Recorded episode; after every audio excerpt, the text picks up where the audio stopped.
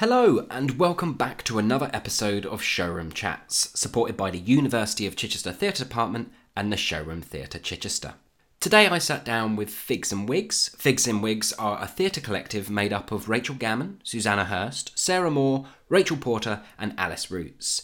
Now, normally I turn to a company's website to find details on how they describe what it is that they do. However, if you do find yourself making your way over to the Figs in Wigs About Us page, you'll find paragraphs simply saying a blah blah blah blah blah, a blah blah blah blah, blah blah blah, blah blah blah blah blah, and so on. And uh, I think that tells you quite a lot about the company. Uh, their work is quite hard to define. When I think about a figs and wigs show and its style, I always simply find myself going, well, it's just very figs in wigs, isn't it? and I think once you've seen a figs and wigs show, uh, you'll know what I'm talking about. I can say their work always seems to involve fantastical costume and makeup, along with dance routines and lots and lots and lots of jokes. However, that doesn't stop their work always finding a central politic that resonates throughout everything they do.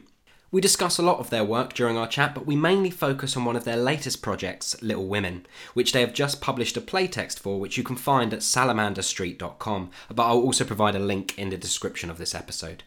Um, but I think that's enough. I'll, I'll allow um, our conversation to tell you all you need to know about their work. So I do hope you enjoy my chat with Figs and Wigs. Where did you all meet? I don't know if anyone wants to sort of raise their hand to say it, but yeah, where did you all meet? Was it a university thing? yes, yeah, we. you were waiting for each other to speak. I know. So polite. we yeah we all went to uni, uni together so we went to queen mary um, in east london and we studied drama um, and we three of us um, were in the same year and we were studying forced entertainment and so we made a final piece together along with a, a couple of other students and then we decided to take it was like um, a piece kind of using forced entertainment's like kind of techniques and frameworks and stuff.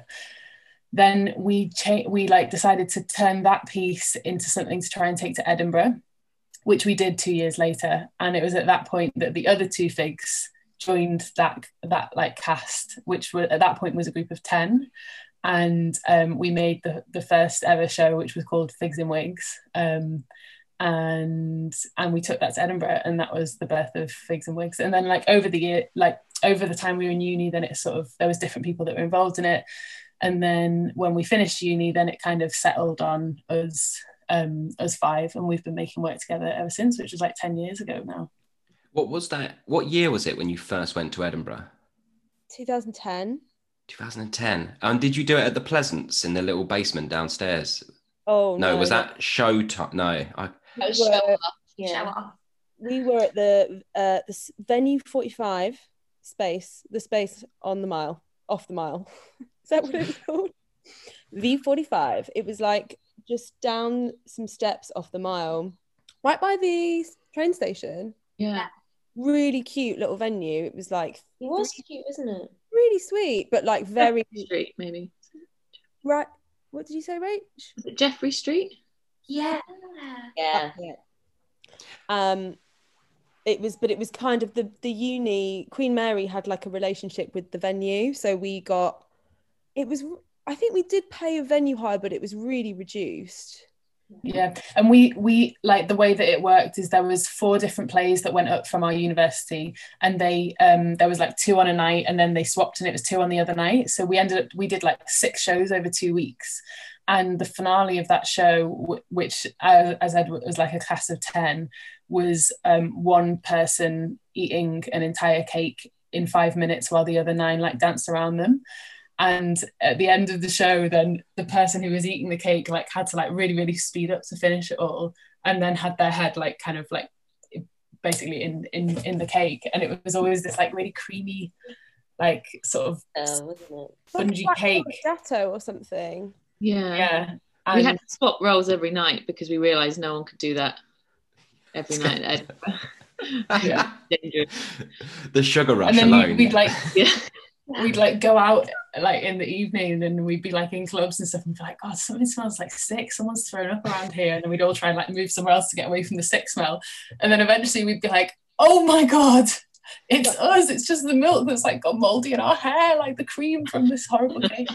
Yeah, whoever was the cake person was just an absolute stink bomb. but the, the great thing about Venue 45 is that it was a, you know, some of the space venues are in like sort of hotel conference rooms or sort of quite makeshift um, pop-ups.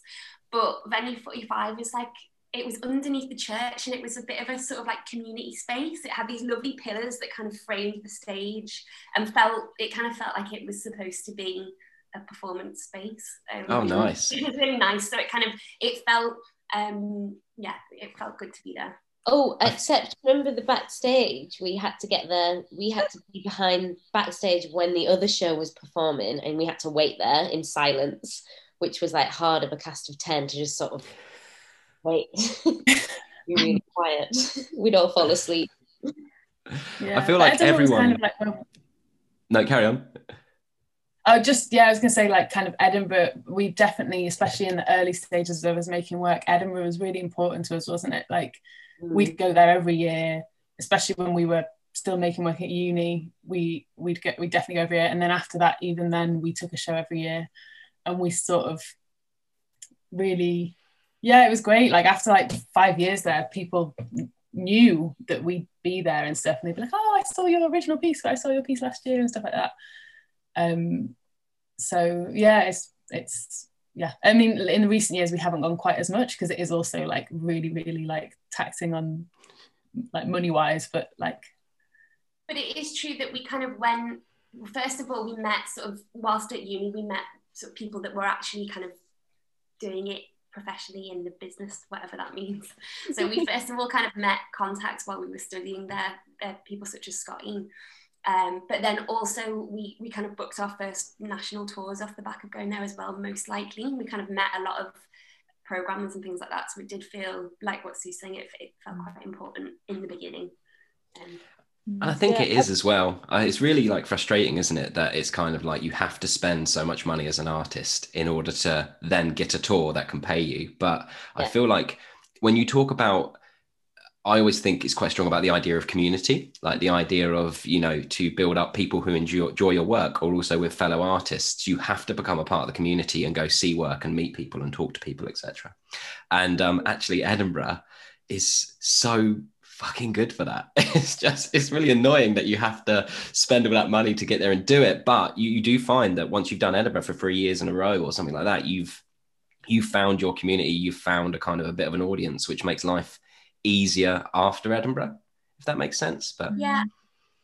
And you meet people on a global scale as well, which is really unique. You know, like we we as a company have have like Australian friends, and there was a, a woman from Texas who we, who we met regularly um, year after year at Edinburgh, and people like that that that sort of international level wouldn't. It might be. It might take longer to kind of make that. Not that we've gone to Australia or Texas, but if we ever do, we have friends there. So there's really nice about that. It feels way bigger than Edinburgh. That festival.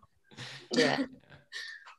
Yeah and it's also just great to like have well uh, two weeks or a month or however long you go of just like it's so rare that everyone's in the same place mm, together yeah. like and and you can just see so much so much work it's like it is a, a real treat to like see what's coming up over the next two years and then just socially it's just great as well and you sort of find your like like we have ours like everyone has their venues that they know are gonna have some good stuff on and like I really enjoy going back to the same venues and just seeing what's going to be on at that venue this year, sort of thing. Um, it is really nice. Over the years, it definitely is. It's nice to look back and think about it. Really. I think nowadays you can do Summerhall, can't you? And just have you could stay at Summerhall the entire festival and just yeah. be treated like I'd say like three out of every five shows is going to be something you're really going to get something from. Yeah, get one of those great cheese toasties in the garden. It's funny though because I feel like our first three sh- we did three shows at Edinburgh with just our with uh, with our uni at Venue Forty Five, and then we after that were part of East Edinburgh, um, and that's when it was like just us five. Whereas the three prior years when we'd first gone, kind of with our uni, but it's quite off your own back when we were like cast of ten. We were still figs in wigs, but it was a different it was a different time and we weren't kind of i don't think we'd emerged because we were still students And so it's funny, a lot of people I think thought thought our first years were we did a show called We Object that was five of us, and then we did Show Off, which actually got like nominated for Total Theatre Awards. And that show, people were like, "Oh wow, this is must be like." I think they thought We Object was our first one, and then Show Off was our second. But we've actually kind of got these three secret shows that not many people have seen before then. And occasionally we'll meet someone that's like, "Oh, I saw your first show in Edinburgh," and we were like, "Oh, We Object." They're like, "No, I saw Figs in Wigs," or like, Yeah. "I saw Give the Fig a Roll," and we were like, "Oh, great! What did you think?" They're like, "Yeah, it was completely mad," but Yeah, it's also a bit like our families have seen the first first ones. So when they've seen Little Women, they're like, "Whoa, guys, you've really come a long way." I thought you were You've- just a drama club. You've got to revolve now. Like- Oh, oh, brilliant. Um, yeah, I think the first time I saw your work, I think I was on the judging panel for Total Theatre, and they sent me to see. I think Show Off would have been the first one I saw, which made a real Oh. impression because I just so much fun. That's kind of I think like with Figs and Wigs show, it's just yeah, the energy is so much fun. But let's crack into um, some questions about. Um, we're interested in the idea of what kind of sparks a piece of work, especially for because you're a collective of such. you- There's five of you, so there's so many different voices um, within this collective. How does an initial idea for a performance come to life? Is it one of you, and then you start talking about it together, and it starts to come to life? Does one person lead and the others follow? What's your kind of process for like bringing an idea to life? I think Hmm. in a quick answer, it's pretty much always starts with a joke. Mm. And kind of and so whoever you know whoever kind of proposes the joke but it quite quickly gets taken up by everyone and it generally will be something that we from like a very like instinctive position find hilarious Yeah, we kind of don't know when it's going to strike sort of it's um, almost like we all have to find the joke hilarious for it to go ahead. Kind of like there's sort of like. Why don't why why I don't know someone will be like the next show should be this and if everyone finds it hilarious then it'll happen. yeah. And it's usually like during the current show, there's something about the current show that's annoying us, and we're like, for the next show, someone Yeah. makes a joke, we'll do this because then that will sell, or this will be easy, or we won't have to do that, and then we're like, ha ha ha, and then that ends up actually we latch onto it once we start making the new thing. Mm, that's so true. Like, you, and you mean like for Little Women, like we were like struggling to get audiences for often on stage. And we were like, next time we're going to do an adaptation of a Here classic, and we'll sell out. We'll get booked international tour. Little Women. we actually joke that we do it as a side project in Edinburgh that we do like a really straight classical play and we'd take that up as well as like the show that we actually wanted to do and we'd use the money the huge amount of money that we'd make from our Hedda Gabler or whatever we do to uh, the other one um, but then actually we just sort of combined those ideas into one show which was Little Women. And Yeah. also hilariously with well not hilariously, but with Little Women, I think we kind of came to that idea as a joke off the back of the fact that the the idea that we wanted to make nobody wanted to fund. So it was just like rejection after rejection after rejection for our like high concept piece of like new performance art. Um and then we were like well there's a joke maybe we should think about an adaptation and people lapped it up yeah, they were like, we'll commission it. Yeah, yeah, yeah. We'll give you. Don't worry. You don't even have to. Just Little Women. Figs and Wigs. Done. Done. Here you go, cash, cash, cash. we never got a cash commission and then we said oh yeah we're going to do little women and people were like oh great we will give you a couple of grand for that yeah, we're rolling in it. But um we won't in a minute. And then we just put all of our weird stuff in it, and then we were like, haha. yeah, it's like fooled you. We're gonna make a cocktail on stage, motherfuckers. Yeah. And it takes a while for us to. There's always two shows, actually, probably. It takes a while for us to realize that they are one show because in our head we always think of like the, the the show that we're pretending to do, and then there's the show that we're actually doing, and then then we're like, but hang on a minute, which bit, which show is this now? Is this the show we're actually doing, or is this the pretend show? And then eventually we're like, guys, it's all the show, isn't it? Really? Yeah. Usually happening. about two weeks before like the first ever show and we'll be like, oh, it's the same thing. We've got two things yeah. And I, I would say like the decision to make a show, yeah, is usually responsive to something that has happened to us or something that we've seen and we, we want to respond in a certain way. Um, it's definitely kind of taking the piss, I guess, is the thing. Oh Yeah. yeah, I'd definitely say so. Oh, and I was just going to say, if we don't, I think if it's always, as Alice said, it's from something that we all find funny first. Mm. I'd say it's quite unconscious as well. It just like happens, and then because we all that's what we bond over, sort of. So it's an organic thing as opposed to being like, right, this is what we're gonna. It just happens through the process of being a collective, making, creating together, and then it just organically the next thing Yeah. presents itself. Yeah, it's like so organic to the point that when we're actually applying for the Arts Council for that new thing that we've just organically been chatting about and joking about, suddenly we're like, shit, let's write some ideas down. We hadn't, I don't know, we haven't formalized any of it. That's usually how it happens. Mm.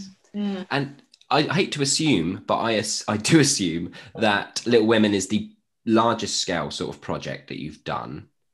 Did you know it was going to be of that scale when you approached it, or did you just, as the as the Benjamins started coming in, did you just start going, "Fuck it, we could do that, and we can do that," or was it, yeah? Did you approach it going, "Let's make this big"? We Yeah, we always wanted to make it big. I think we wanted to make often on stage bigger than it was, but we didn't have the cash. Mm. Um, and yeah, we definitely, I think, wanted it to be maybe even bigger than it actually was. We wanted the cocktail glass to be um, like two and a half meters in diameter, but that was our, that's our dream. So it is still shrunk down. What um, Touring a two and a half meter cocktail glass is just such a pain in the ass. But it should be said as well that the like it, it definitely was the biggest the, the sort of the, the biggest finance thing that we've made but it was also massively on a shoestring budget. And we tried we tried to get like we tried to go for a big arts council grant. We didn't get it. We kind of we ended up having to do a really budget version. And it took us I think two years to kind of make it. So we along the way we got bits of money from various places but it, it I think we did quite a good job of making it look look really expensive when actually a lot of that was um, Mm. was like begged, borrowed, or stealed. Yeah. Yeah, that's true actually. Because we even a review, one of our, I think it was the Guardian review, was like amazing what you know young company can do when they're not restricted by budget, and we were like, wow, we were really, really restricted by budget because I think when you think of a small arts council, you know, for particularly for the students, you'd be like, wow, fifteen grand, that's amazing, but then. And obviously, we did get a few of those over the two-year period, but most of them were for touring uh, old work, and then we'd add in like a couple of weeks residencies. But when you're a company, and when we were working, I think our team was did we have ten people in total? Yeah. Yeah. It it's you know it goes so quickly when you're um, paying your creative team, and uh, like Rachel Gammon made all the costume out of Mm. like for free and um, out of just fabric that we had like stolen basically from uh, in our studio that we found like when a fabric company was closing down and we just got all this free fabric. Um and yeah there's like so many things that we like the, the glasses we did buy them on ebay for like that cocktail glass. I like drove to brighton one day to like get a cocktail glass from the This, like, the trolleys were from Ducky, wasn't Trolleys it? from ducky like everything is borrowed beg borrowed steal Yeah, it's it's that moment, isn't it, when you try and tell students that if you're going to pay yourself and the people you're working with properly, then a 15 grand Arts Council budget will literally just for pay for people being in the space. Mm. That- Forget about anything that you need to buy, like projectors or anything you might need for the show. Just having people in that space is the most expensive thing, but the most important thing. But yeah, Yeah. Mm. Yeah. and as a group of five it yeah it goes very very quickly which is kind of why we just take we've just sort of owned our diy aesthetic because we've had to Yeah, so true. Yeah, yeah. I do Yeah. think that we have a kind of false sense that we always I think we we have got a phrase that um it feels better than it looks about our work um and some of our dances um where we're like this feels great to do and then we see a video and we're like wow that looks pretty shit um It was in a review, wasn't it? We got right back in the early days. Something like, it looks like they're having fun. It looks like they're enjoying themselves. One star. oh, so true. But I think we have this like slight scare, like um, what's that feelings of grandeur? Like I feel like we thought show off was quite big, and then it really, you know, we were doing it on the smallest stage. Like we did it in Margate Tom Thumb Theatre, which I think is the smallest stage in Europe. And we're like, oh no, this is this is small. And Little Women, yeah, as well. It does. It's great that it looks big because I think we've always thought that we want our shows to be big, and it's just that we've we've been just we're we're DIY because there's not a lot of other options when you're starting out. Mm. And yeah, and I think as well we were given we we we were given that space in uh, Pleasance like to play with basically, which was really quite quite amazing that we were given a stage that size with a revolve um, to just experiment on. And so, and I think that when you're given that kind that level of freedom in a space that big, mm. you can play with with doing quite epic looking stuff. Um, and I don't think we've been given that sort of opportunity before necessarily. Mm. Is there a kind of formula that the five of you work from when you get into a rehearsal space? Is there like I think our students are always quite interested in uh, once you know you've kind of got a bit of an idea cooking uh, when you get into that studio what is a process that you go through in order to generate material? Now obviously we know there's many different you could just improvise around an idea until something sticks but i was just wondering if you have a kind of figs and wigs way in which you do things or if it changes per project. We we play a lot of games at the beginning. We do um we do a lot of games and we also have lots of paper where we just sort of throw all of our ideas onto papers and we put we really like them being up in the room so we can look at all of our ideas whilst we're sort of moving. We do a lot of warming up yeah. and dancing. Yeah we definitely would we start with maybe choreographing a dance that we don't really know where it'll go in the show but we want to do it. Just getting up and moving is always quite a nice thing to do. And we also just really enjoy our lunches. Mm. That's something we do in residencies a lot and it, i feel like a lot of our ideas come out of like lunches and chatting over what's happening. Yeah just yeah. But dance is quite interesting because that's something that like from figs and wigs the first show dances were involved and like particularly then like definitely it was uh it was absolutely us doing something that we weren't very confident in you know we were making dances as like non-dancers or whatever on on you know across 10 people as well. And then that's something that has just kind of stuck with every show and i feel like it's something that when we feel a bit lost in the ideas at any point in the process whether it's day one or it's like you know week five we like return to, to making a dance because there's something about it that's really like you you know you pick a piece of music which could also change. You each make up three counts of eight and then you just work together to put it together. And it's a really like kind of that's how we make dance anyway quite a like freeing yeah just like get up don't think too much mm. experience. And often we do do some kind of like task tasky games as well. Like i'm remembering when we did that residency in metal and we did like those presentations on stuff that we didn't understand. So we'll, so we'll each be given like you know alice you have to do a presentation on infinity and what that means on the infinity loop or whatever.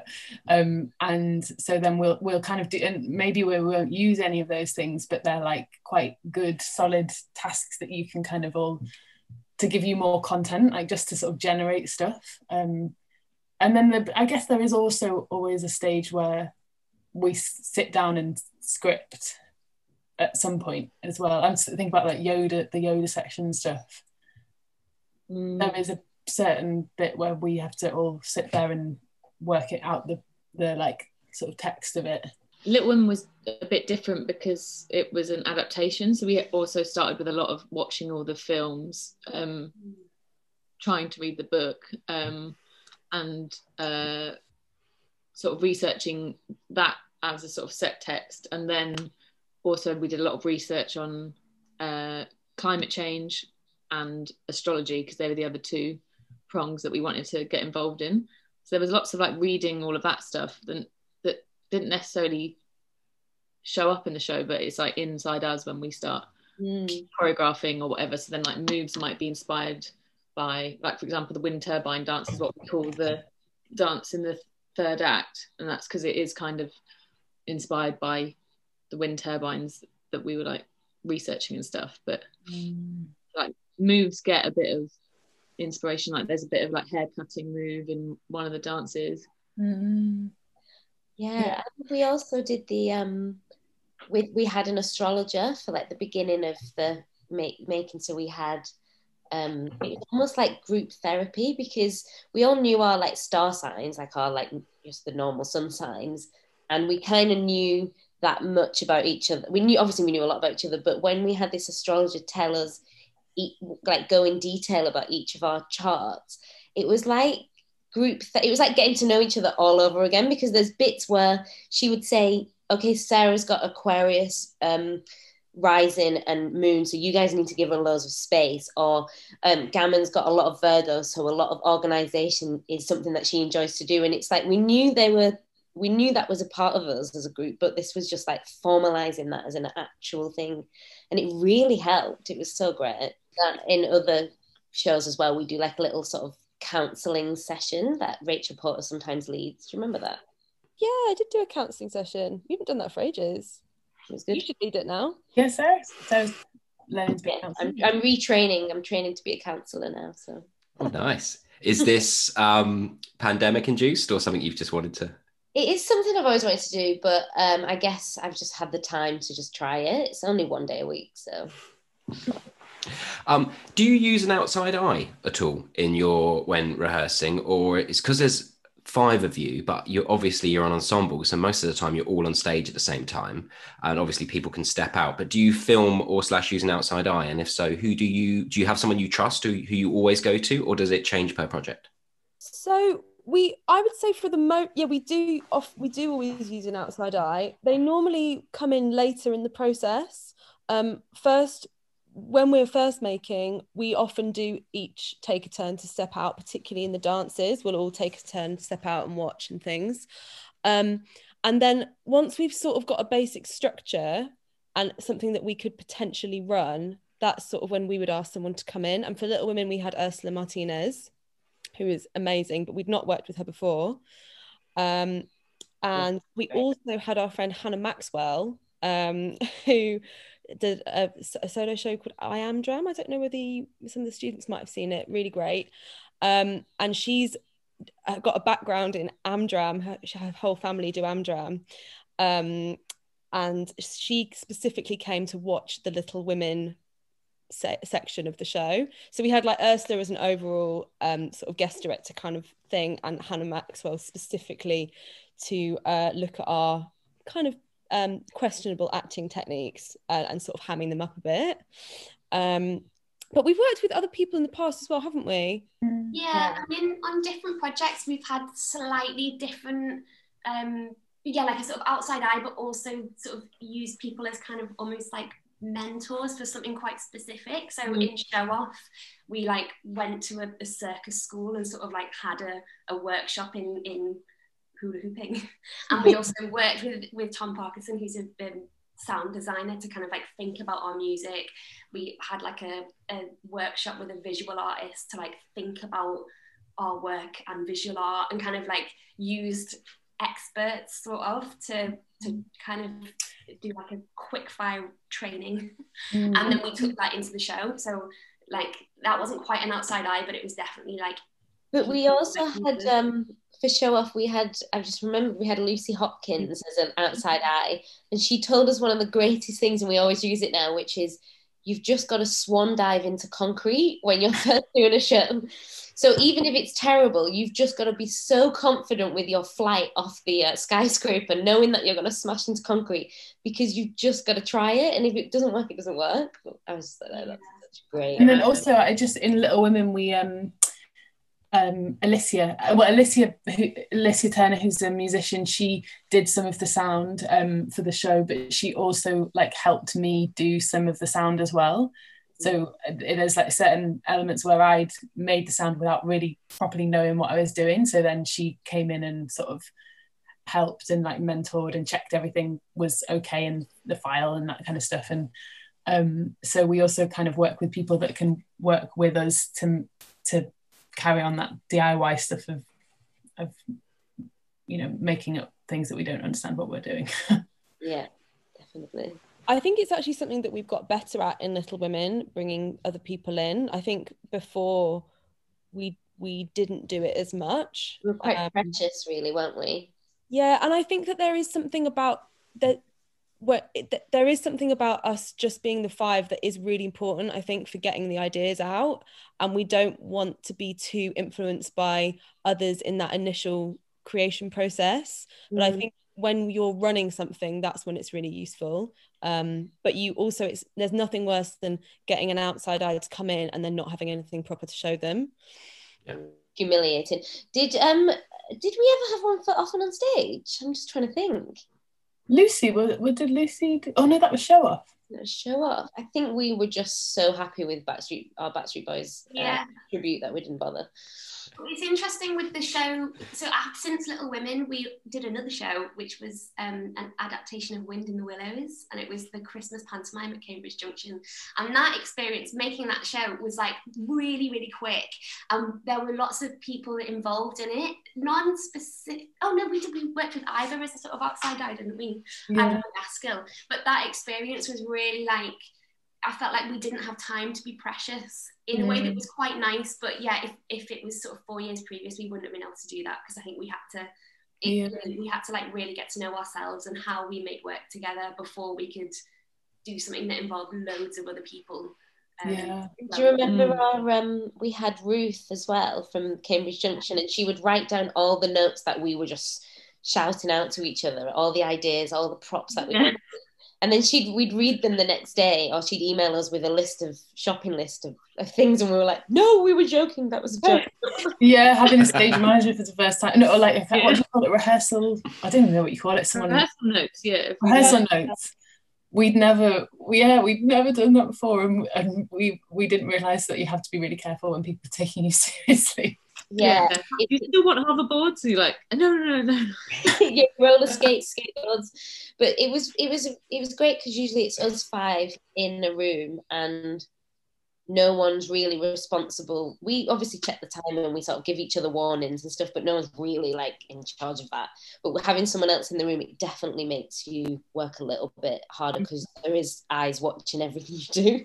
Yeah, and Yeah. we also are like in real life we are also best friends. So you know it it is hard in rehearsals because it's so easy to just go off on a tangent and just start talking about something else or like talking about what we're going to have for lunch. And then you know it is good having someone else there to be like guys you've been talking about different forms of salad for like 45 minutes. You did work? And do you have um I talk a lot about this and the idea of happy accidents and them sometimes them being a massive part of the piece and, and going, oh my God, like this thing that totally makes this piece of work is something that just happened by accident. Can you think of any of those in any of your other any of the work that you've created that stand out just as kind of and maybe how that happy accident happened? Um, our whole life is a happy accident Well, certainly Backstreet Boys um, in Often on Stage was a happy accident. Well, yeah, we kind of just couldn't let them go, so they had to be in the show. Um, it was just sort of like a double life that we were leading. Um, yeah, so that's that's quite an obvious one, I guess, that then ended up being the finale of that show. Completely nonsensically, doesn't make any like why, but it just had to happen because we couldn't not do it. And we spent so much of the time that we'd paid ourselves to make often on stage, obsessing over the Backstreet Boys, like making dance routines, but also just like researching them. That we, yeah, it was like we actually couldn't not include it because a lot of time spent on often on stage had been spent on them. So Yes, and there was definitely something. I don't know. It was the sort of the music, the Backstreet Boys music, and I guess that was something we grew up with. And then the like the sort of us talking about this, the pressures from our families and society to be somewhere or to be earning a certain amount and to be sustainable. It was sort of like growing up, but not growing up. There was like a mixture of that in there as well, which was quite nice. But that was definitely a happy accident. Another one I would say is um, in the middle of making Little Women, Sue made a confession to us that she doesn't really like she doesn't really like Little Women, and we don't really know. We were we were all a bit like, what? We'd we'd all been practicing this like one scene over and over again, and Sue was uh, Meg and Gam Rachel was uh, Marmee, and we were like, what are we gonna do? So, but from that sort of accident or sort of confession, we then created the breakdown of Little Women, which is actually someone steps out, someone I'm not going to give any spoilers. Um, someone steps out, Sue steps out in a certain way and and says, "Let." But they've seen it, Saz, haven't they? 'Cause- Yeah, Oh, they've, they've they've seen seen it. it. Yeah, don't worry about. Oh, great. Yeah, the Christmas tree. So Sue is then the Christmas tree. And I, yeah, we sort of, Sue wasn't in the rehearsal that day. And we were just like, what could we do so that we can still do this show, but Sue doesn't have to do that bit with us? And yeah, being the Christmas tree was the only, basically punishing her. Making And I think- orange for it. And also that whole scene afterwards, the driving home for Christmas. Like, where did driving home for Christmas come from? Did we just decide? that we were I gonna- think that was when I wasn't in there as well. Maybe. Red, You weren't at any of these rehearsals, Sue. We thought- No, But when when we came up with the we do with this exercise where we are like, okay, well, what happens in the breakdown? Everyone write for like Oh, five minutes what you think happens next on this scene, and then we all read them out, and we're like, wow, God, you're thinking something completely different, but it's really interesting to hear. Mm. And Susanna came up with the idea that all the sisters have suddenly become their like an embodiment of their own burdens, and we were like, yes, this is excellent. Oh my was- goodness this is so good and we just like completely latched onto it and got really excited and it gave us loads of um energy to carry on making the Yeah. show then Yeah. that's where Yeah. it's go uh, yeah. and you're the tree and that's all like that makes sense yeah. Yeah, yeah. like, climate change, it's all linking together. I can't wait to be a giant glove. and I guess it's also whether it's it's kind of an, it's also another joke. Like it is just us being like, oh, wouldn't it be funny if Sue was a tree? And then us running with it, I guess. And we No, it's in the book as well, isn't it? The with it because it also I'm sure that there was like a thing of looking through the book and being like, what can she be in this first scene? And then it was like the Christmas tree is in because it's it says that they're like around the Christmas tree or whatever. Um, and then the other one I was thinking about as well for Happy Accidents was um, Beat the Rug, yeah. oh, yeah, yeah. Oh yeah. which I actually wasn't there for the making of Beat of Beat the Rug, but maybe someone should explain. oh were you not You I would watch it, but I wasn't involved in the in the original. oh you filmed it were you filming it because we've I got it so. Yeah, yeah, yeah. so yeah back in 2017 we were rehearsing um at uh at my house and um there's a really dusty dirty rug and i don't know why we thought i was probably make under virgo one i was probably making them like help clean it because i can't do it on my own because it's really heavy um so anyway we were all out, outside But we weren't we weren't we annoyed because of because of um the bad Yeah. just happened to us yeah. So we'd been rehearsing that day and we hadn't been paid by some programmers and we'd been like sending really angry emails and be like, why won't they just pay us? Like it's so unfair. We've done all the work. Like they were just trying to like scam us basically. Um, and they they happened all to be men. Um, and we when we were like cleaning this rug, we were just really annoyed. So we were just like, ah, beat the rug, beat the rug. And then someone went, beat the patriarchy. And we were like, yeah, beat the rug, beat the patriarchy. And we just like got into this frenzy. Um, and then they paid us. So it worked. It worked. It's like a mantra out to the world. It kind Yeah, of they yeah. heard, they felt it, and and then it made it into Little Women. So I also remember it being like a triptych that day because I swear we were also beating the sofa as well. We were like doing the sofa cushions, like Yeah. ah, there, and then you were. It was like it was going to be like a sort of performance art trilogy. Um, and there wasn't there a bit in Little Women that we were going to do like the history of performance art or something. Yeah, Oh, yeah. yeah. We just it was one of those scenes that we never actually ever got up and rehearsed. So we were like, and then there's that bit which is like a bit of all the performance art. Yeah. well, like kind of how like uh, often like when there's women cleaning up or like women, you know, doing that kind of domestic um actions, task-based stuff, like that happened a lot at uni. Like, okay, I'm gonna make a mess and then I'm gonna clean it up. And then I'm gonna make a mess and then I'm gonna clean it up. And then I'll put on lipstick.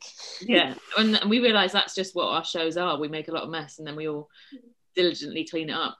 And that's why our next show is just going to be one big cleanup. That's just what we do. Um so yeah the, the beat the rug we were like oh the beat the rug can just like get into this show now. And that's it's actually perfect for little women. Mm. Earlier on, you talked a little bit about, and I think I swear they are so built into the fabric of contemporary arts. It's like I haven't spoke to a company yet who hasn't mentioned forced entertainment as a kind of an impression that they made. Um, but can you think of any other companies when you were starting out, or just in general, that have kind of influenced your work? And that doesn't have to be as in stylistically. It could just be in like you saw that and it made you go right. We need to, you know. Like, is there anything you can recall? That might have influenced or helped your work? Factory Boys. Absolutely. Um, you know what I thought of the other day, which I had almost completely forgotten about? I saw an um, a Hofesh Shechter show um, in uni when it must have been about 2011 or maybe 2011 or 12 and it was called the art of not looking back and i remember seeing that show and just being so kind of moved and blown away and realizing that how important dance was to us. And um and I think I took all you guys to see it later but it, they they'd done it as a double bill and it actually wasn't as good that time. But when I saw it it was just like really really affected me. And it has this amazing soundtrack as well. Um and actually in Little Women we have a dance move that is inspired by Hofesh Shechter one of Sue's moves. Yeah. Um and I don't know whether that yeah it's obviously gone in somewhere. And I just remembered it the other day. And I think that that show made a big influence on me. Mm. yeah. And Michael Clark as well is a big influence on on us. Um mm.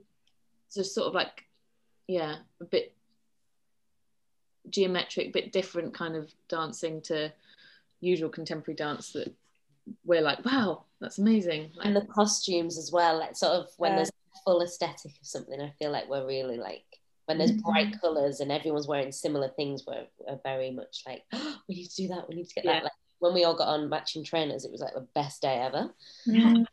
and also i think that we've just sort of like spent the last 10 years really luckily in a scene which is just so overflowing with talented amazing artists like and just seeing what every all our peers are making you know like and then loads of them that we've worked with as well like ursula Tim Spooner, mm. um, like just milli- like all the kind of buzzcut stuff that happens at buzzcut, the like everything, everything. Um, that we're always inspired by the people that we're programmed next to. Yeah. Um, yeah. I, I think to be like devil's advocate, I guess we also once we see something and it was maybe something we were going to do we suddenly go we're not going to do that now. We've seen what we like we're not we're inspired by like loud music and sort of like a the word sorry for the word but vibe. But there's also certain things that people do that maybe we were thinking of doing and we're just like we're not gonna we're not we can't we can't go there. We're not doing it. Um I think we're also quite inspired by TV and film and um yeah. uh like Ryan Trecartin, I think was something that we watched a lot of. His early his he's got a YouTube series called I-Be Area, which is absolutely bonkers and so great. I'd really recommend the students to watch that. Um, it's it's like you need to take a, a like do it in short doses. this might be hard question. I'm not too sure.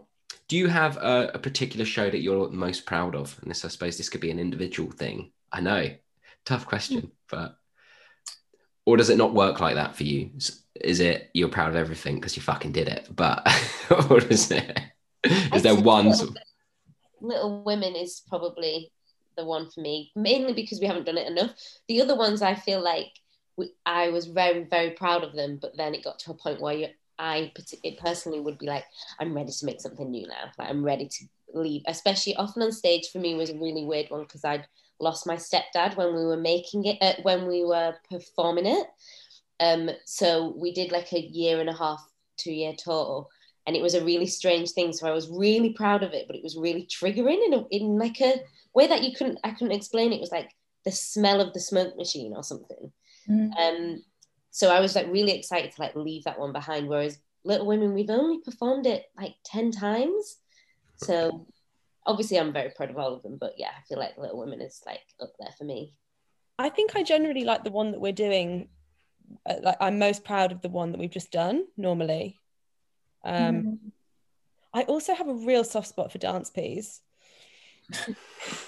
Uh, yeah, I feel like the one that we've most done, kind of as well, because of the thing of like, I feel like each one, with each one comes like new ambition, and and that thing of kind of the next thing is generally kind of informed by the thing before. Mm. It kind of feels like, and also we've sort of talk about our work in series. So the first three shows that we did with the bigger casts was like one series, and then we did We Object, Often on Stage, and Dance Peas, which is kind of like the next little triptych and Mm. now it's like Little Women, Big Finish, and maybe something about mediums after that. Who knows? But it feels quite like Mm. each one steps onto the next. So Yeah. Mm. Yeah, I remember getting in the taxi with you, Sarah, after the first Little Women showing. Um, and I think because the audience response was much more like positive than usual.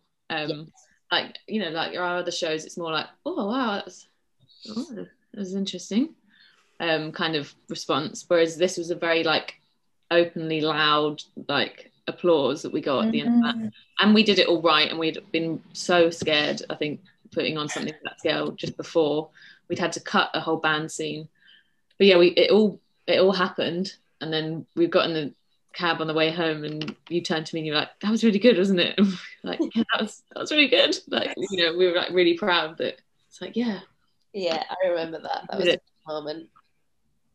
Yeah, because also usually after each of the shows, all the other shows, often on stage, show off.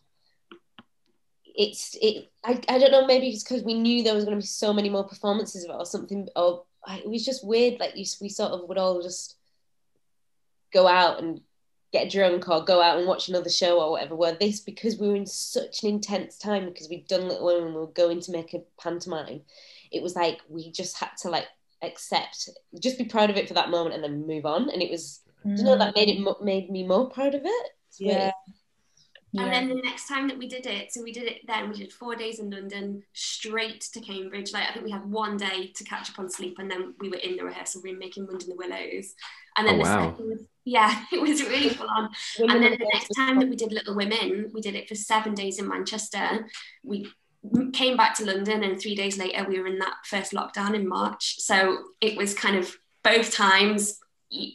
It feels like the next step, the next thing that happened in life was quite intense. Mm. in Yeah. Mm. Um, yeah. Yeah, I think that like I think I I really um I was very proud of what Little Women became and it felt like it took a long time and a lot of process to get to that point but then there was something about doing Wind in the Willows for um, and like how quickly we had to make it and also how different it was from what we would usually make that I that was just like such a a, an amazing achievement for us to do Mhm. it in that time and i think that we worked really well with other people and there was elements of it that we've never really experimented with before in terms of like the music and Yeah. and so yeah it was interesting doing those two shows together because they were very different in terms of how long they took us to make them. Yeah, the Um, sort of weight of them were very different, weren't they? Like and both of them were like an incredible achievement but there was something about wind in the willows where we sort of proved to ourselves that we could um, do something that was like a family friendly mainstream christmas show like um, which we'd never we'd always kind of thought like oh yeah we could probably do that but we didn't really know. But then we did it and we were like yeah we can do it.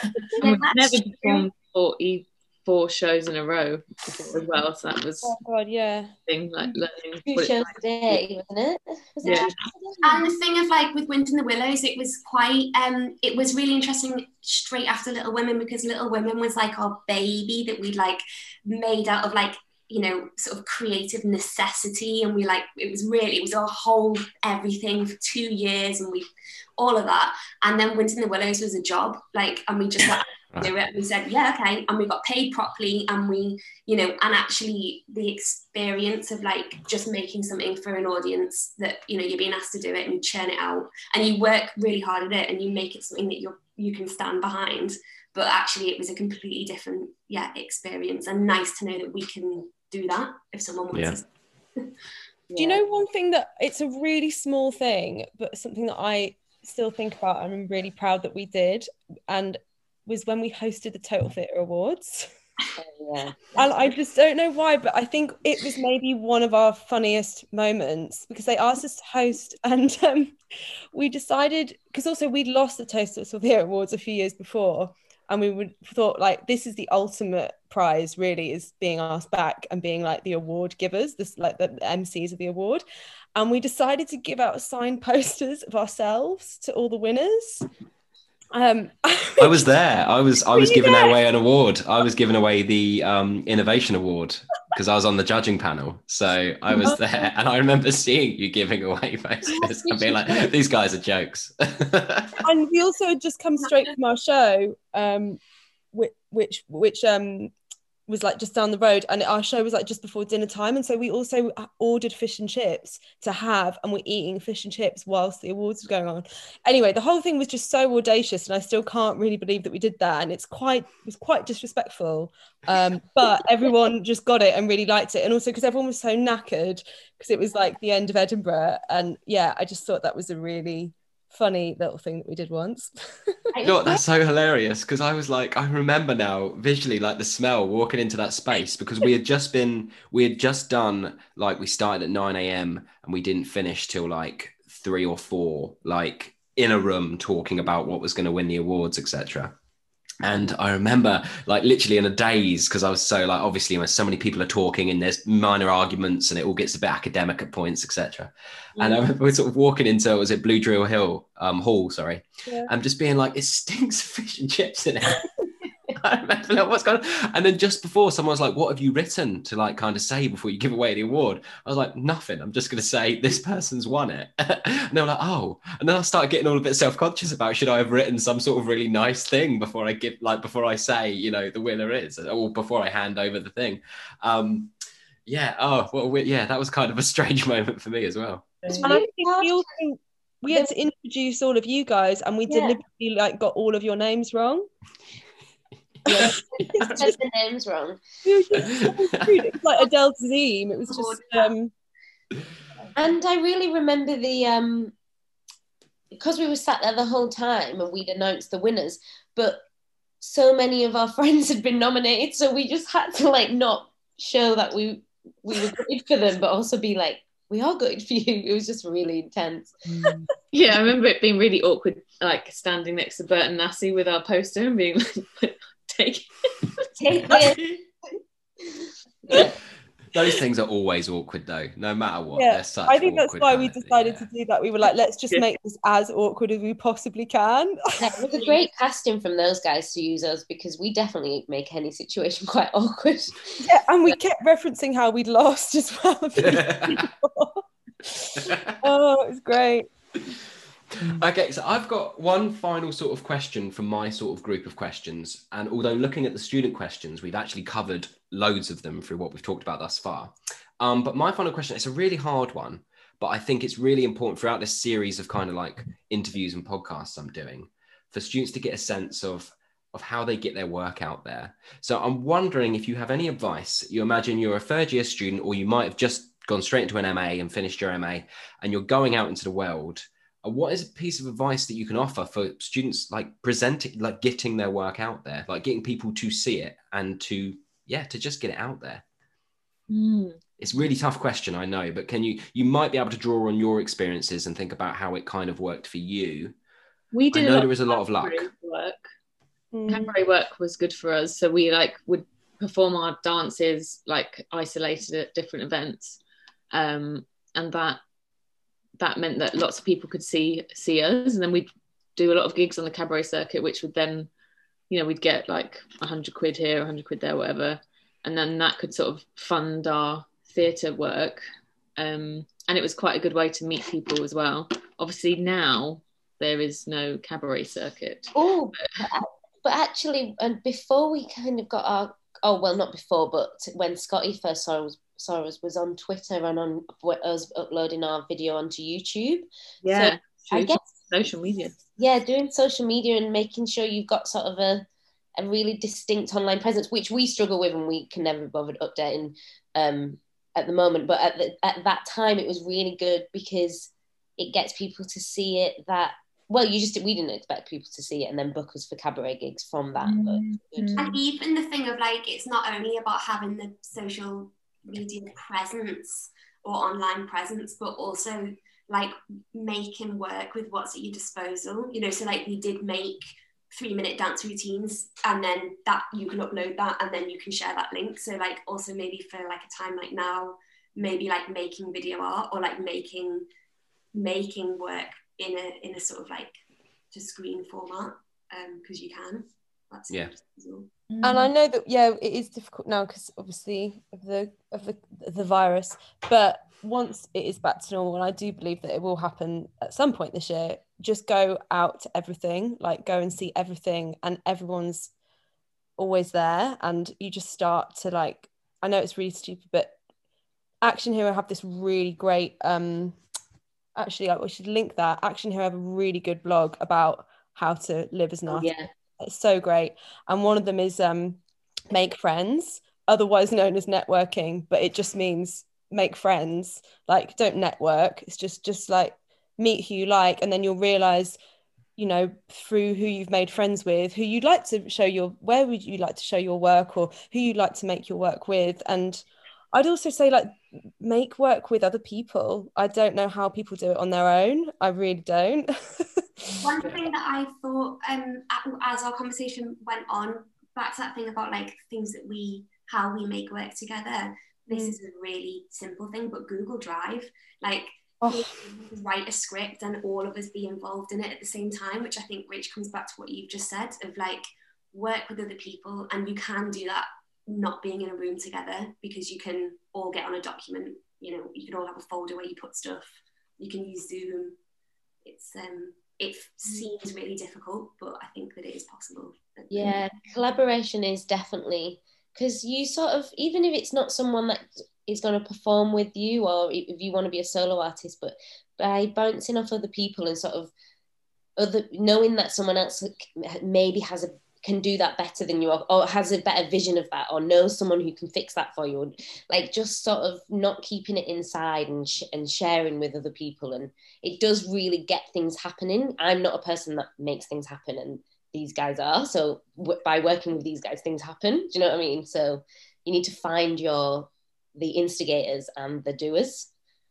Um i feel like quite a lot of solo artists have people like their producers and have people that will go out and get them to places that they need to Yeah. be we sort of have that in our company we've got a producer we've got like the producer role and we sort of play that um Thank you. Um, so I've got a couple of, oh, oh, really only a couple of student questions because we've covered most of them. Uh, I think I know the answer to this one, but I'll let you answer it. Um, what is the biggest challenge of being a large collective? Not enough money Yeah, that's. I mean, I did kind of say that when we sort of in an email exchange. I was like, money in it, it's really tough. But is there anything? it's the great we say it's the greatest it's uh, being a group is our greatest strength and our greatest weakness because Yeah. i think you get more done and you get less done um and you get more work because you're a collective i think but you get less money because there's five of you and you normally get the same fee as a solo artist Yeah. um think as well it's like it's it's um sort of five it's like being in a in a five-way relationship in terms of like time timing and calendars and stuff like Yeah. to Yeah. align five people's lives it, over a period of 10 years is is a really big achievement um and a challenge and so that's yeah you have to kind of keep having talks about about that kind of stuff and Yeah. um, and yeah it's we all have a big impact on each other's lives in so many ways in a day-to-day way but also in a in a life way like Mm. um, we're all into our futures are intertwined um, I've so recently have to be prepared for that outside London and it feels too far away to me anyway. yeah not Yeah. that way you're like, oh, back. Yeah. Are you all London based? yeah four of us live like in the in the same kind of we can get to each other's houses on a bike in like 20 minutes max like all of us that's but um true Alex- sorry that's so true about the time thing sue because it is one of the biggest challenges and it is it's also one of those great things because when we are together it's almost like everyone around us knows that it's quite and it's important like my partner for sure big fridays is like he wouldn't he would never plan anything on that day now like unless it's like something that has to happen and like holidays figs kind we all know each other's holidays we all share a google calendar and everyone's calendar dates are all in there so i know when sue's going to the dentist um Or taking out the recycling. taking out recycling yeah Sorry, guys. we get like alarms when sue needs to move her bed Please hurry. It's Uh, my it's- I, I work with Bootworks Theatre and there's three of us, and we have that exact same thing. It's like, oh, Rob's going to the doctor's today. You're right. Yeah. yeah, I, I must ring him later, see how he's doing. You know, kind of, yeah. But then also, I think with you know that it's the fact that we work as a group is why our ideas are so rich and um it can also work both ways sometimes you know actually you think of an idea and then it goes through five people and then you're like oh that's not really the idea that i thought anymore but it's like so much richer and it's like you lose things but you gain more does that make sense I actually have a thing that reminded me. I read this the other day. Oh no, it was John. My partner told me said it as a quote, and I was like, "That is so figs and wigs." Which is, um, a camel is a committee. A committee's made horse. So when a committee tries to make a horse, they make a camel because they're like, "No, we don't want just a horse. We want some humps." So then they put some humps on it, and by the end, you've got this weird animal that no one knows how it's been made, and it was supposed to be a horse. Yeah. I thought it was very figs and wigs. and I think it's true that like people will ask us, "Oh, where did you like? How did you think up that idea?" And then we, if I'm on my own, I won't be able to work it out. But if we're together, I'm like, "Oh yeah, we thought of that," and then you said this, and then we thought, "Okay, let's do it like that way." And sometimes we mm. still can't remember exactly how we thought of something, but I think that's great. Mm. Yeah. And I'm going to move on to, I'm going to skip now because we're nearly out of sort of time that I go for. One final question, or just a suggestion, really. Um, because all our students are locked down, um, I'm always looking for stuff that they can either watch or read or engage with. So do you, and don't, it doesn't have to be highbrow in any way. Do you know what I mean? If, if you're watching Friends, that's fine. Yeah, like, is there anything you're watching or that you've read or anything that you think, oh, the students should definitely check out that? Obviously, it can be highbrow. It can be anything you want to suggest, but got a watch list for uh, what we watched for making Little Women, which is um, just some things on YouTube, which I would highly recommend, especially the Citizen's Arrest. Um, um, what Oh my god, they should watch the Tony Robbins documentary. Oh yeah. Oh my Watch god. loads of um, self-help gurus. Um, um, so like Peter Sage is one that we've mentioned in the Little Women watch list. But yeah, Tony Robbins um, heavily indirectly inspired us um, for often on stage and for Little Women. Yeah. His like perform performative like actions really funny. Mm. Um, And also, like, even though there's so much performance work to be watched online, it's it's fine to not to not really like that experience. And like, this is a good time to like just soak in other art forms. And well, that's how I feel. I mean, I yeah, it, I think it's just so tricky to do like, the, well, whatever you like it or you don't, but um, and that like yeah like film uh, music like now maybe now's the time to just soak all that in and Yeah. not feel Succession, Yeah, we Succession. probably would recommend. I yeah, absolutely love Succession. it's so good. It's Oh so my God. good. So funny. What did you Um, say, Al? I Hate Suzie, which is Okay. also written by Lucy Prebble. Pebble. yeah. Um, I really enjoyed that. The Passion of the Um, we've all just watched It's a Sin as well, but I'm sure the Yeah. students have all seen that as well. And Euphoria, but they've probably all seen that as well.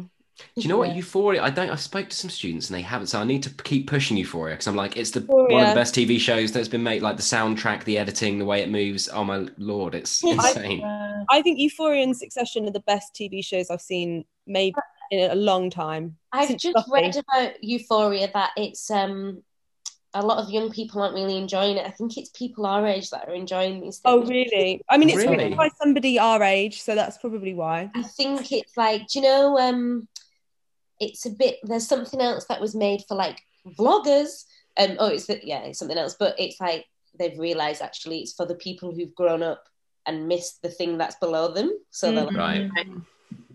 A couple Um, of us have got been into quite into disaster films as well at the moment.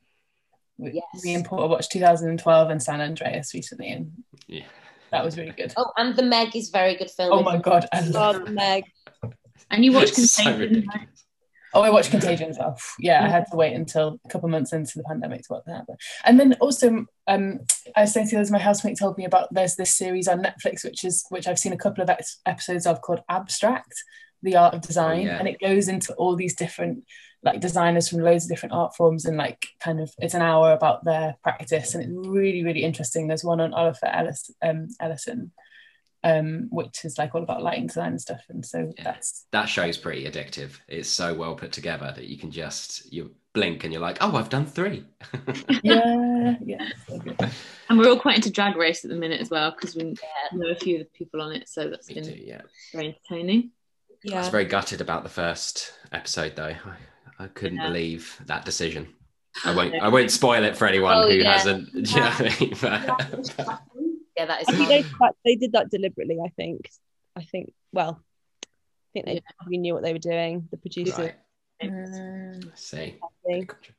Mhm. Oh, and also Cool. Tim Spooner and Rhiannon Armstrong are doing um, um, making a microscopic painting that uh, which should be good to watch, which is being programmed via the space um, Okay. on I think the 23rd of February. And we love Tim um, and Rhiannon, but we worked with Tim on Wind in the Willows, and we also love Tim's painting. So this is them m- making a tiny painting through a microscope on Zoom. Amazing. No, that sounds brilliant. I reckon our students would love that. Yeah. Good recommendation. I didn't know that was happening. Oh, great. Neither. I want to buy that painting. yeah. Cool. Well, it has been absolutely wonderful talking to you all. Thanks to you so much for sharing your work, for taking the time to chat with me and give your advice to the students. That's really wonder wonderful. Um, so yeah, thanks very much. Thank, Thank you. you. Bye, everybody. Bye. Bye. So that was Figs in Wigs. I do hope you enjoyed this conversation. I want to say a big thank you to Rachel Gammon, Susanna Hurst, Sarah Moore, Rachel Porter, and Alice Roots for taking the time out of their day to chat with me. I really do appreciate it, so thank you. Um, we did chat for a further 50 to 60 minutes after this kind of conversation, and uh, I do think there was a lot of a lot of ideas and things that we talked about that would be quite valuable uh, to our students or anyone interested in the theatre industry. So I may get round to releasing that um, at a later date at some point. Uh, but for now, I'm going to do one final plug of their playtext, uh, Little Women, which you can find at salamanderstreet.com. I've read it all the way through, and it is really a joy to read. They have in the footnotes of each page kind of what their thinking process was whilst they were creating that moment. I think it's really valuable, especially to students. Um, studying the arts in any way. So, yeah, be sure to check that out, salamanderstreet.com. Um, and that's it. Thank you for listening if you have done up to this point. Uh, stay safe, and I will see you on the next one, which will be my chat with the theatre trio, theatre comedy trio, The Sleeping Trees.